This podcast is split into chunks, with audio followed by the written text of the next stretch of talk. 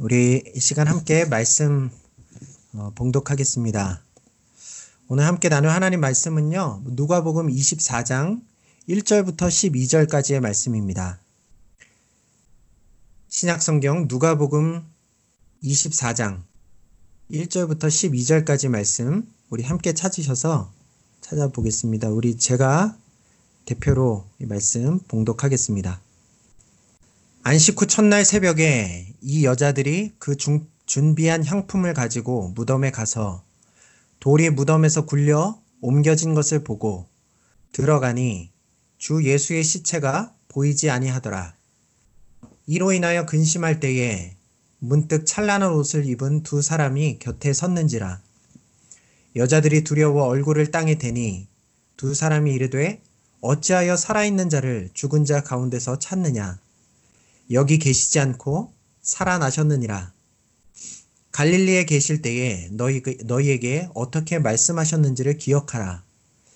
이르시기를 인자가 죄인의 손에 넘겨져 십자가에 못 박히고 제3일에 다시 살아나야 하리라 하셨느니라 한데 그들이 예수의 말씀을 기억하고 무덤에서 돌아가 이 모든 것을 열한 사도와 다른 모든 이에게 알리니 이 여자들은 막달라 마리아와 요한나와 야고보의 모친 마리아라 또 그들과 함께한 다른 여자들도 이것을 사도들에게 알리니라.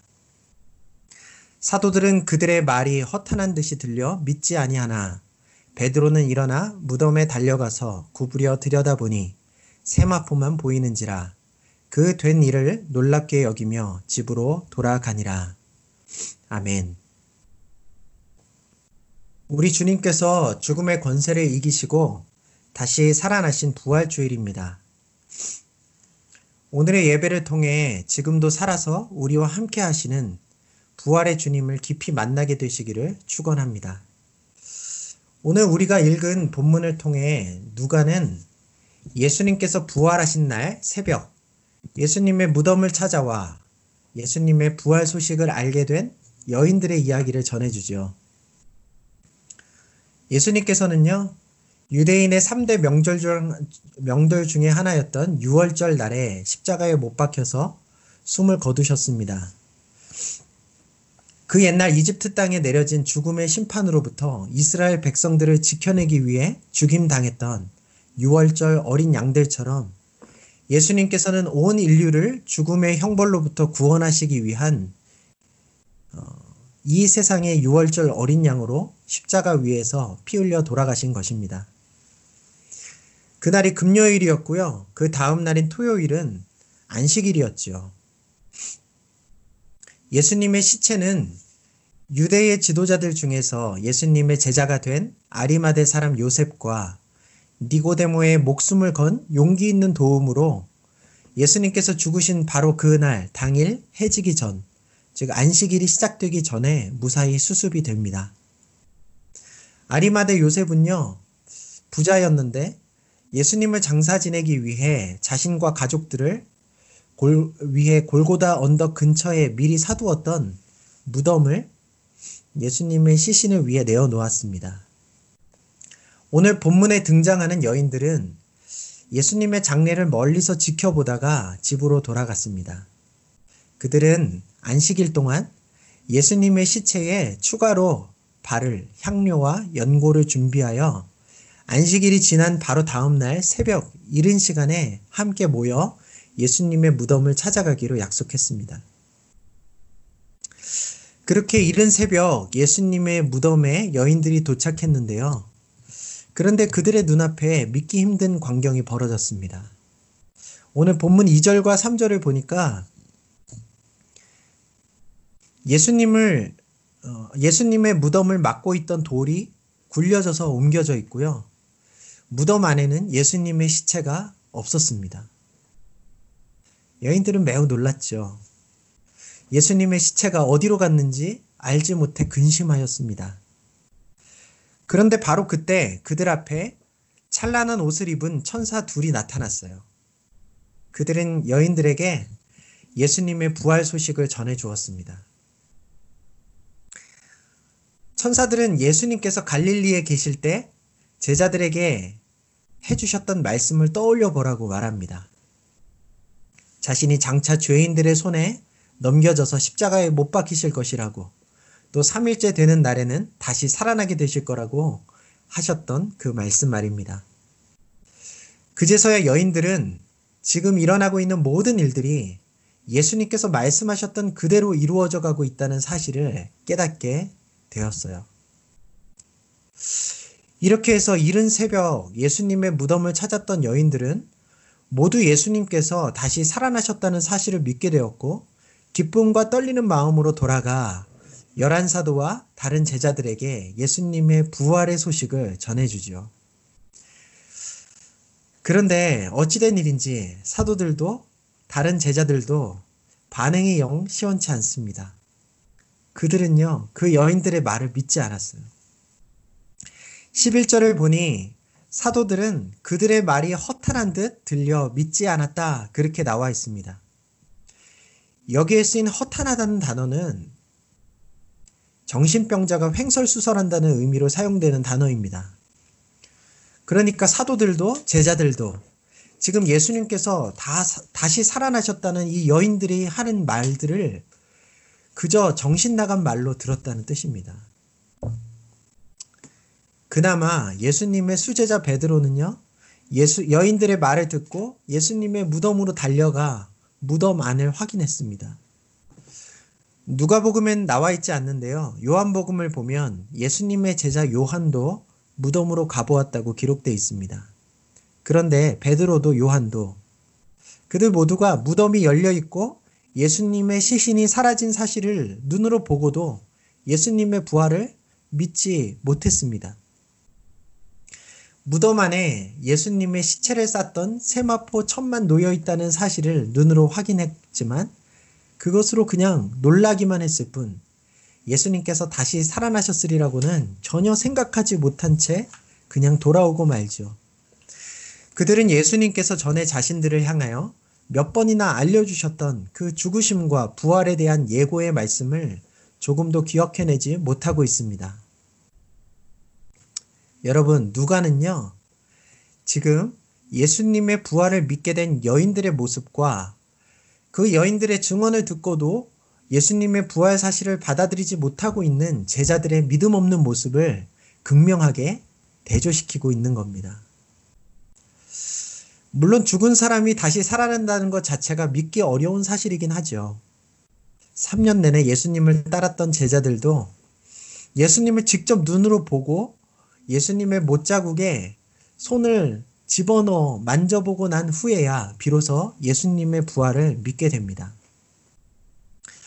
그런 점에서 예수님을 직접 보지 않고도 예수님의 부활을 믿었다고 기록된 예수, 이 여인들의 믿음이 더더욱 빛을 발한다고 할 수 있겠죠. 사실 기독교인들 중에도 예수님의 부활의 역사성을 분명히 믿지 못하고 또 우리가 죽은 후에 예수님처럼 부활하게 되리라는 그 사실을 확신하지 못하는 사람들이 꽤나 있는 것 같습니다. 우리 중 누구도 예수님을 본 적이 없고 예수님을 예수님의 몸을 눈으로 확인한 사람이 없으니 충분히 의심이 들고 잘 받아들이지 않을 수 있는 부분이라고 생각이 됩니다. 그럼 오늘 누가복음에 기록된 이 여인들은 도대체 어떻게 예수님의 부활을 굳게 믿을 수 있었을까요?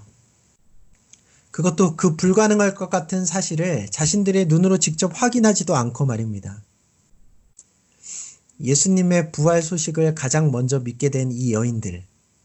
여러분, 그들은요, 성경을 깊이 연구해서 아주 체계적으로 이해하고 있었던 사람들도 아니었고요.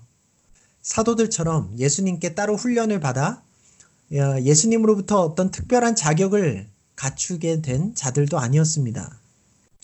그들은 그저 예수님의 은혜를 경험하고 난 후에 그분을 사랑하고 그분께 대한 감사의 마음으로 예수님께서 어디로 가시든지 따라다니며 어, 자신들의 모든 것을 들여 예수님을 섬겨왔던 그러한 어, 여인들이었습니다.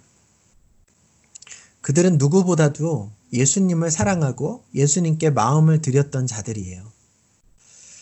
그들은 예수님께서 채찍과 매를 맞으시고 십자가를 지고 걸어가셔야 하는 그 이유조차 제대로 이해하지 못했지만 그럼에도 불구하고 예수님을 너무나도 사랑했기에 고난당하시는 예수님을 바라보며 가슴 아파하며 통곡했던 자들이었습니다.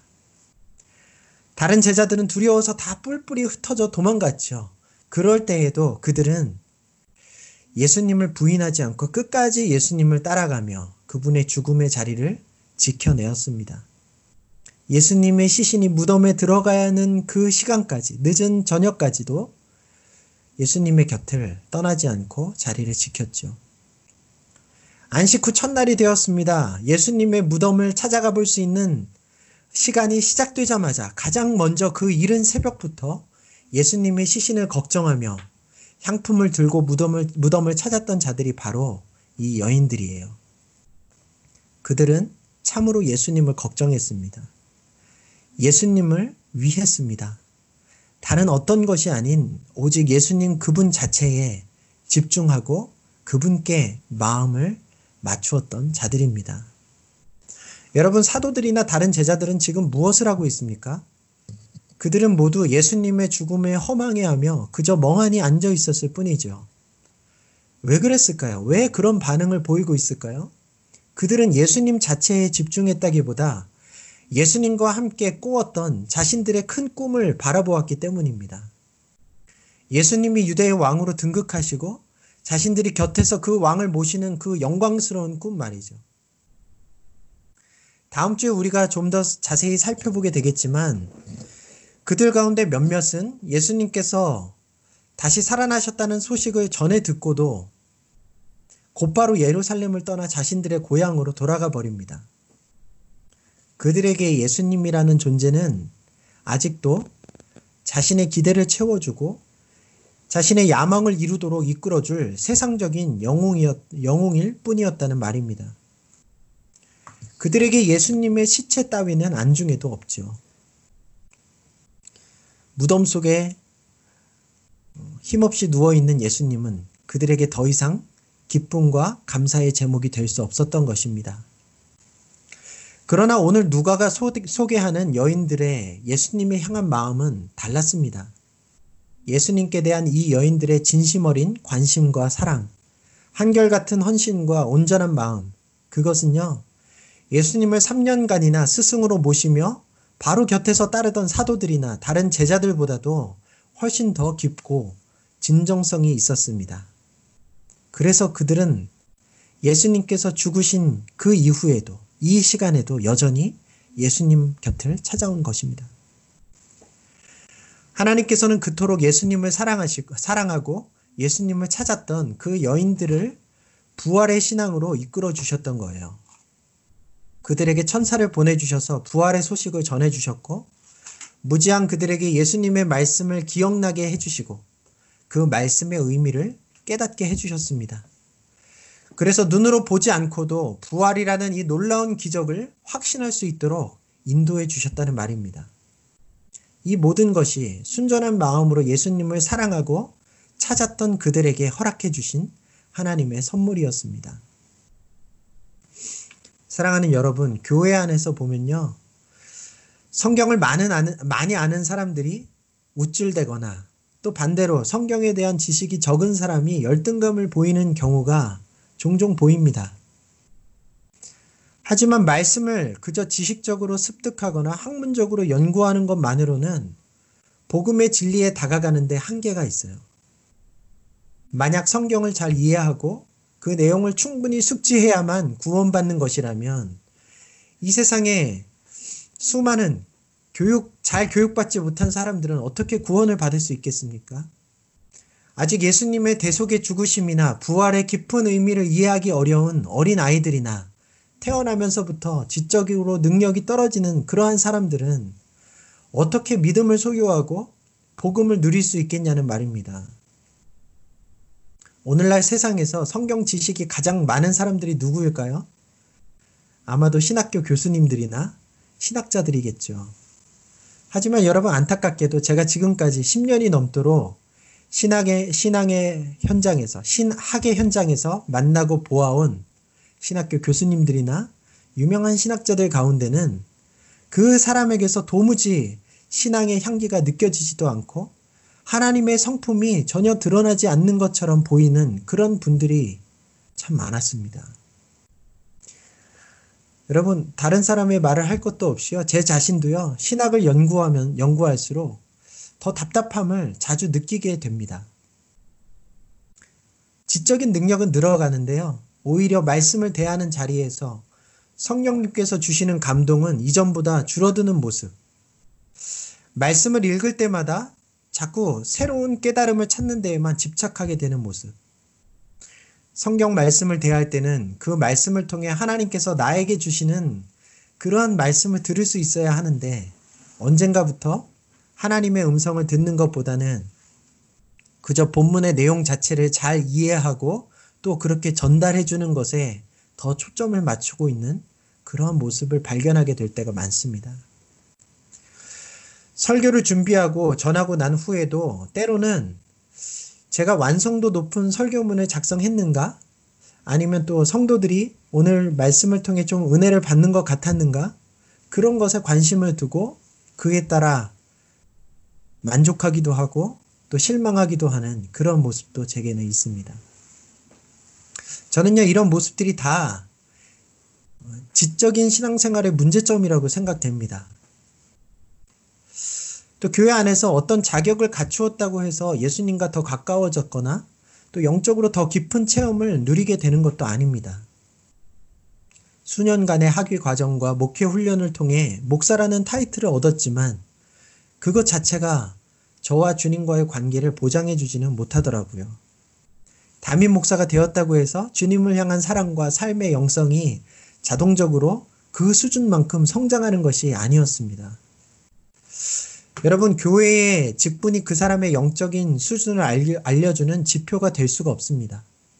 주님을 향한 진실된 사랑이 없다면 직분은 오히려 성도들을 교만하게 만들고 주님께로 걸어 나아가는데 어, 걸림돌이 되는 신앙의 방해물이 될 뿐입니다. 신앙적인 훈련을 얼마나 받았는지도 그 사람이 가진 믿음의 깊이를 결정해 주지 않습니다.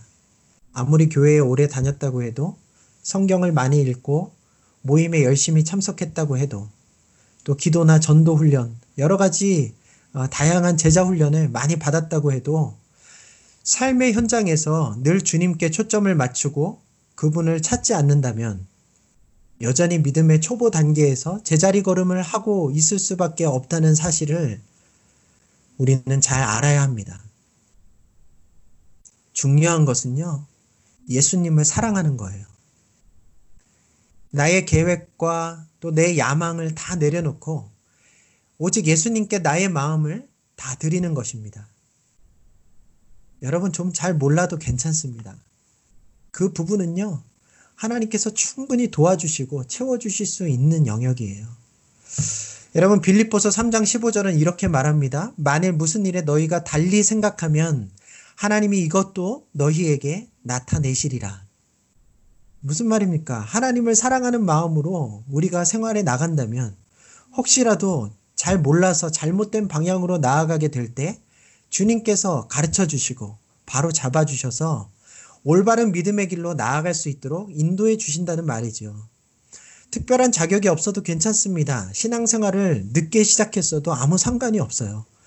역대하 16장 9절의 말씀입니다. 여호와의 눈은 온 땅을 두루 감찰하사 전심으로 자기에게 향하는 자를 위하여 능력을 베푸시나니 주님이 내게 새로운 생명을 주셨기에 또 진정한 내 존재를 발견하게 해주셨고 영혼의 어두움 가운데 앉아있는 나에게 찾아오셔서 내 인생의 빛을 비춰주셔서 하나님의 자녀로 살아가게 해 주셨기에 그 은혜가 너무 감사해서 항상 주님을 생각하고 주님을 바라보고 내게 있는 작은 것이라도 주님을 위해 드리고 싶어 하는 그러한 순수한 사랑과 헌신의 모습이 있다면 주님께서는 그러한 자들에게 놀라운 하나님의 능력을 베풀어 주신다는 거예요. 그래서 그들의 삶을 하나님 나라를 위한 아름다운 도구로 사용해 가신다라는 그러한 말씀입니다. 그렇게 아는 것도 많지 않았고 훈련을 제대로 받거나 특별한 직분을 가지지도 못했던 여인들이 부활 신앙의 첫 번째 소유자가 되었고 부활의 주님을 눈으로 보지 못하고도 굳게 믿고 붙잡는 그러한 탁월한 믿음으로 오늘 우리에게까지 귀감을 주고 영적인 도전을 주는 그러한 놀라운 주인공들이 되었다는 사실입니다. 누가는 이제 그 여인들의 존귀한 이름을 하나하나 밝히고 있죠. 지금까지 그들은 그저 여인들이었습니다. 그러나 그 주님을 끝까지 무덤에 누워 계신 주님도 애타게 찾으며 사랑의 마음을 끝까지 유지하고 있는 그들에게 하나님께서 주신 믿음으로 부활 신앙의 첫 소유자가 된 그때 누가는 그들의 이름을 하나하나 우리에게 말해주고 있습니다. 얼마나 가슴 벅찬 순간입니까? 세상이 알아주지 않고 남들이 인정해주지 않는다고 할지라도 내 삶의 한순간 한순간을 이 여인들처럼 묵묵히 주님을 사랑하고 주님을 바라보면서 살아간다면 마지막 주님 앞에 서는 그날 주님께서는 우리 저와 여러분의 이름도 그렇게 존귀하게 부르시며 높여주시리라 믿습니다. 사랑하는 뉴캐슬 드림의 교회 형제자매 여러분, 여러분들은 이 여인들처럼 예수님을 사랑하고 계신가요? 성경 지식이나 교회의 어떤 직분, 또 신앙생활의 경력 같은 외적인 기준들에서 벗어나 주님과 진정으로 살아있는 그 관계를 추구하고 계십니까? 나의 야망과 내 관심사 때문에 주님을 이용하고 신앙을 이용하는 것이 아니라 오직 그분께 내 온 마음을 다 드리고 계시냐는 말이에요. 세상이 추구하는 이성이나 논리, 또 합리적인 사고로는 한계가 있음을 인정하고 오직 성령님의 이끄심대로 그분이 가르쳐 주시는 하나님의 말씀을 부여잡고 그 말씀에 믿음으로 반응할 준비가 되어 있으시냐는 말입니다. 여러분, 지적인 능력을 버리라는 말은 아닙니다. 지식이 우리의 신앙을 온전하게 해주지 못한다는 사실을 기억하시라는 말이에요. 신앙생활에 있어서 대부분의 경우 문제는요, 많이 알지 못하는 데 있는 것이 아니라 예수님을 참으로 사랑하지 못하고 내 온전한 마음을 그분께 드리지 못한다는 데에 있습니다. 여러분, 주님을 늘 찾고 계십니까? 주어지는 상황 속에서 주님의 뜻을 구하고 계십니까? 코로나 사태로 인해 주어진 이 갑작스러운 어려움 속에서 그저 허망하게 앉아 있을 뿐이신가요? 아니면 주님이 계시는 그곳, 주님의 시선이 여전히 향하고 계시는 곳, 주님의 마음이 머무는 곳을 향해 엎드리며 나아가고 계신가요? 암울한 상황 속에서도 끝까지 주님을 찾고 주님의 뜻을 구하신다면 저와 여러분도 부활의 소식을 듣고 부활 신앙을 소유하게 된 여인들처럼 더 깊고 놀라운 신앙의 자리로 나아가게 되리라 믿습니다. 우리 주님 부활하시니 복된 날 주님을 향한 우리의 사랑과 우리의 마음을 그렇게 돌아볼 수 있으면 좋겠어요. 사랑하는 여러분, 주님의 부활은 분명한 역사적 사실입니다. 예수님께서는 죽음의 권세를 이기시고 다시 살아나셨습니다. 하지만 부, 주님의 부활을 믿고 그 부활 신앙을 소유하게 되는 것은 별개의 문제입니다. 주님은 우리가 눈으로 보지 못하고 확인하지 못한 예수님의 부활을 믿음으로 붙잡기를 원하고 계세요. 부활뿐만 아니라 우리의 믿음은 사실 보지 못하고 증거를 제시하기 힘든 수많은 내용들을 포함합니다. 아니, 사실 믿음의 모든 내용들이 다 그렇습니다. 하나님께서 말씀으로 천지를 창조하신 것, 하나님의 아들이신 예수님께서 육신의 몸을 입고 이 세상에 찾아오셨다는 것, 예수님의 어머니 마리아가 인간적인 방법을 통하지 않고 성령의 능력으로 잉태하셨다는 것. 예수님의 놀라운 기적의 사건들 하나하나. 하나님의 존재, 하나님의 나라, 주님의 재림, 우리에게 주어진 영원한 생명, 이 모두가 우리 눈으로 볼 수 없고 어떤 객관적인 증거를 댈 수 없는 것들이기에 그것을 붙드는 것을 믿음이라고 말하는 것이죠. 여러분, 우리는 의심이 많고 영적인 영역에 대해 어두운 사람들입니다. 아무리 말씀을 보아도 하나님의 크심과 그분의 놀라운 능력과 한없는 사랑에 대해 다 깨닫지 못합니다. 그럼에도 우리는요, 주님을 사랑할 수 있어요. 하나님의 은혜로 구원받았기 때문이죠. 베드로전서 1장에서 베드로 사도는 성도들을 향해 이렇게 말합니다. 예수를 너희가 보지 못하였으나 사랑하는도다. 이제도 보지 못하나 믿고 말할 수 없는 영광스러운 즐거움으로 기뻐하니 믿음의 결국 곧 영혼의 구원을 받음이라. 보이지 않는 예수님을 사랑하고 성령의 인도하심을 따라 보지 못하는 진리들을 믿고 말할 수 없는 즐거움으로 기뻐하며 살아가는 그러한 모습이 바로 신앙인의 참된 모습이라는 뜻입니다. 주님을 사랑하고 주님을 찾을 때 우리는 우리 모두는 이러한 믿음의 놀라운 선물들을 받게 될 것입니다. 로마서 8장 28절 우리가 알거니와 하나님을 사랑하는 자 곧 그때로 그 뜻대로 부르심을 입은 자들에게는 모든 것이 합력하여 선을 이루느니라. 우리가 주님을 사랑할 때 하나님께서는 우리에게 향하신 그 놀라운 구원의 계획을 끝까지 성취하시고 책임지실 것입니다. 저와 여러분들 모두가 이 복된 날 주님을 향한 사랑을 회복함으로 부활의 신앙을 소유하시고 그 말할 수 없는 영광스러운 즐거움과 기쁨에 동참하며 살아갈 수 있게 되기를 간절히 소망합니다. 이 시간 한번 다 함께 기도했으면 좋겠어요. 예수님을 죽음에서 일으키신 하나님의 능력을 찬양하시고 그 부활의 기쁨에 동참할 수 있도록 은혜를 달라고 기도합시다. 무엇보다 이른 새벽 예수님의 무덤을 찾았던 여인들처럼 예수님을 순전하게 사랑하고 그분께 온전한 마음을 드릴 수 있게 해달라고 기도했으면 좋겠습니다. 언제 어디서나 주님을 바라보고 주님을 찾고 주님의 뜻을 구하는 우리가 되도록 그래서 우리에게 흔들리지 않는 부활의 신앙과 믿음의 선물을 허락해 주시고 어, 근심과 슬픔과 두려움을 기쁨과 확신과 소망으로 바꾸어 바꾸시는 그분의 은혜를 경험하게 해달라고 그렇게 기도합시다.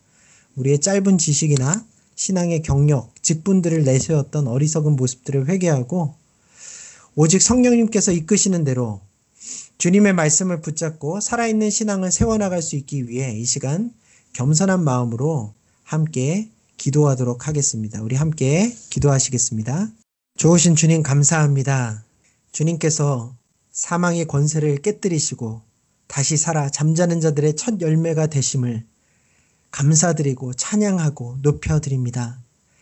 하나님, 그러나 모든 자들이 예수님의 부활의 소식을 듣고 믿음으로 반응하지 못했던 것들을 우리가 바라보며 특히 예수님을 따랐던 지식도 천박하였고 또 훈련도 받지 못한 여인들이 주님의 도움으로 그 주님을 사랑하는 그 마음에 힘입어 부활의 신앙의 첫 소유자들이 되었던 것을 우리가 바라보며 아버지 우리도 그렇게 이 부활절 날 부활의 신앙을 소유한 하나님의 사람들로 설 수 있게 되기를 구합니다. 하나님 우리에게 이 여인들과 같이 주님을 변함없이 사랑하는 마음 허락하여 주시옵소서. 우리의 기대와 다를지라도 하나님 정말 우리의 야망과 바람이 무너졌을 그 시간일지라도 끝까지 주님을 향한 사랑을 유지하며 하나님을 향하고 주님의 뜻을 찾고 하나님 정말 주님을 주님께 헌신하며 주님을 따르는 그러한 주님을 향한 온전한 사랑이 우리 안에 자리 잡을 수 있도록 은혜 베풀어 주시옵소서. 주님을 사랑하지 못하고 잘못된 것들을 내세우며 신앙생활에 임했던 우리의 모든 지난날의 모습들을 회개합니다. 하나님, 주님을 사랑하지 못하고 이 세상의 즐거움과 주님을 맞바꾸었던 것들을 고백합니다. 주님, 우리가 신앙생활을 하면서도 내가 드러나기를 원하고 사람들의 칭찬받기를 원하고 하나님 정말 우리의 어, 일상에 주어진 삶이 성공적으로 나아가는 것을 바래왔던 그래서 주님의 진정한 마음에는 관심이 없었고 주님의 시선이 향한 그곳이 무엇인지 분별하지 못했던 우리의 연약한 모습들을 고백하여 드립니다. 주님 우리를 새롭게 하여 주셔서 이 부활의 아침 주님을 향한 사랑을 그 무엇보다 먼저 회복하게 하여 주시옵소서. 하나님 그 안에 성령의 감동이 우리에게 주어질 줄을 믿습니다. 하나님 말씀을 읽을 때에도 참 진리 가운데로 이끌어 주시는 주님의 그 선하신 보살피심을 우리가 경험해 나갈 수 있게 될 줄을 믿습니다. 하나님 아버지 그렇게 부활의 신앙을 소유하며 하나님 눈에 보이지 않는 정말 믿음의 내용들을 우리의 것들로 소유하며 말할 수 없는 영광스러운 즐거움으로 기뻐하는 저희들 다 될 수 있도록 우리 느꼈을 드림의 교회 형제 자매들이 될 수 있도록 주님께서 은혜 베풀어 주시옵소서. 주님을 사랑하고 찾는 자들 주님께서 능력을 덧입혀 주시며 주님께서 만나 주시고 아버지 주님의 사랑으로 정말 새롭게 세워 주신다고 약속해 주셨사오니 그 약속을 경험하는 복된 신앙의 자녀들 다 될 수 있도록 은혜 베풀어 주시옵소서 모든 것 감사드리며 예수 그리스도의 이름으로 기도합니다. 아멘.